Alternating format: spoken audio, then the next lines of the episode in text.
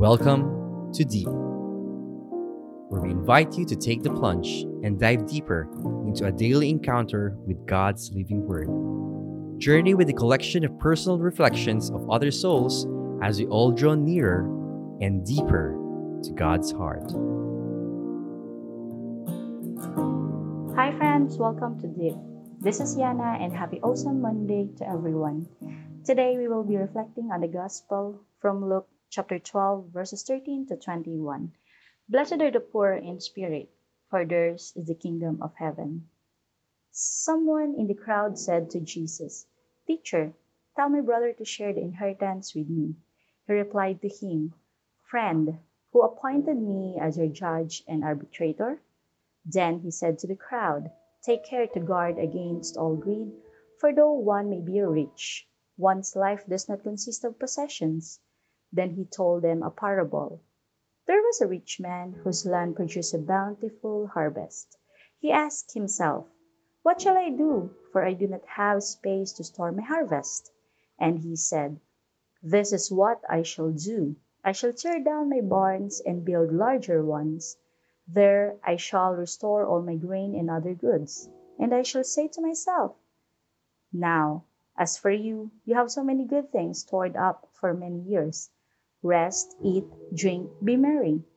But God said to him, You fool, this night your life will be demanded of you. And the things you have prepared, to whom will they belong? Thus will it be for the one who stores up treasure for himself, but is not rich in what matters to God. The good news of our salvation. Let's dive and go deeper on this passage. Then he said to the crowd, Take care to guard against all greed, for though one may be rich, one's life doesn't consist of possessions. Jesus reminds us today that life doesn't consist of possessions money, power, popularity, or position, or rank. May our hearts seek not the passing things of this world, but those that truly matter, like loving relationship with family and friends, with ourselves and with God, our Maker.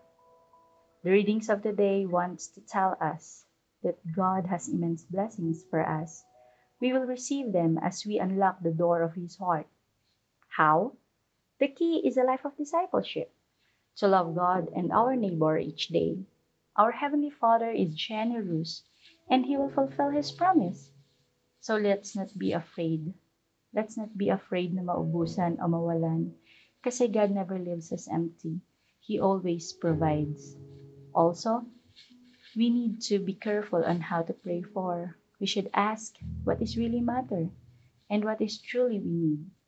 And this time of pandemic, di ba many times na may moment na nag-hoard tayo ng mga groceries and toiletries kasi takot tayo mawalan eh. Takot tayo maubusan. Pero hindi natin inisip ang iba kung meron bang para sa kanila, kung may maaabutan pa ba sila. Friends, I've been there. Natakot mawalan, maubusan, pero nung natutuwa akong makontento sa kung ano yung nandyan at binigay sa akin, natutuwa akong pagkasyahin to at tipirin. Minsan, na ibabahagi pa sa iba, tulad ng turo ng Panginoon.